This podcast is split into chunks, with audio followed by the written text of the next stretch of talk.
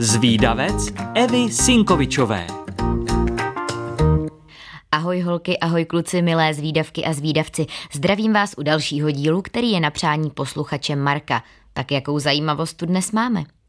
Evropa je rozdělena na mnoho států. Ty mají vlastní hranice, zákony i jazyky, což ale není úplně výhodné ani pro obchod, ani pro cestování, proto některé země vytvořily společenství. Možná jste už slyšeli slovní spojení Evropská unie, možná dokonce víte, že Česká republika do Evropské unie patří. Ale taky je možné, že moc nerozumíte tomu, co to Evropská unie vlastně je. Pojďme si to zkusit vysvětlit. Evropská unie je jedinečným partnerstvím a skupinou 27 zemí v Evropě. Ty se nazývají členské státy Evropské unie. Možná bude už brzy počet jiný, ale teď v roce 2024 je jich 27. Tyto země zůstávají nadále samostatné a zachovávají si svou kulturu a zvyky, ale zároveň vystupují společně. Spojili se dohromady, aby lidé měli bezpečnější a lehčí život. Dohodli se, že budou navzájem spolupracovat a pomáhat si. Každý může cestovat, pracovat a bydlet v kterékoliv zemi Unie. Myšlenka, že by mohlo existovat něco jako Evropská unie, se začala rozvíjet po dvou světových válkách v minulém století, kdy země Evropy viděly, že spolupracovat je rozhodně lepší, než proti sobě bojovat. Nejprve začalo spolupracovat šest evropských zemí. Belgie, Francie, Itálie, Lucembursko, Německo a Nizozemsko. Brzy se začaly přidávat další země a vznikla Evropská unie. Bylo to v roce 1957. My jsme se přidali v roce 2004, takže letos budeme členy už 20 let. Může se do Evropské unie přihlásit každá země? Každá evropská země ale nejdříve musí splnit jakési přijímací úkoly, musí předvést, že je přínosem pro ostatní. Evropská unie má určité cíle a hodnoty.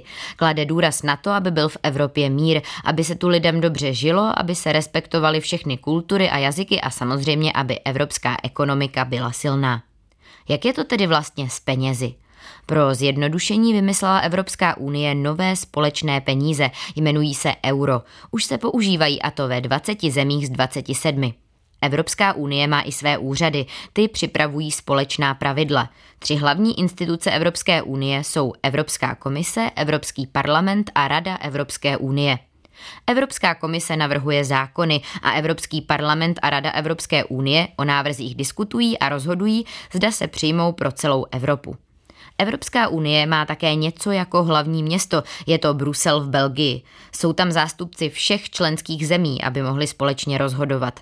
A dokonce má Evropská unie i svou vlajku a hymnu. Hymnou unie je Oda na radost od Beethovena a vlajkou je modrá vlajka s 12 zlatými hvězdičkami v kruhu. Vyjadřuje, že země Evropské unie jsou jednotné a stojí při sobě. Je to společná evropská vlajka všech členských států, které samozřejmě stále mají i své vlastní vlajky. Heslem Evropské unie je jednotná v rozmanitosti. Tohle moto schrnuje to, v čem spočívají hodnoty Evropské unie, tedy že každá země EU má vlastní kulturu, jazyk i tradice, ale všechny sdílí společné hodnoty. Snad už je to pro vás teď trošku jasnější. Pokud chcete vědět ještě víc, běžte na web euhrou.cz, kde najdete různé vzdělávací materiály pro děti. Moji milí zvídavci, pokud chcete o Evropské unii někomu vyprávět, ale nestihli jste si všechno zapamatovat, tak nevadí. Už teď si to na webu Rádia Junior můžete poslechnout znovu, kolikrát chcete a pokud vás napadá nějaká zajímavost, o které moc lidí neví, tak mi určitě napište a třeba se objeví v nějakém dalším dílu zvídavce. Tak ahoj! thank you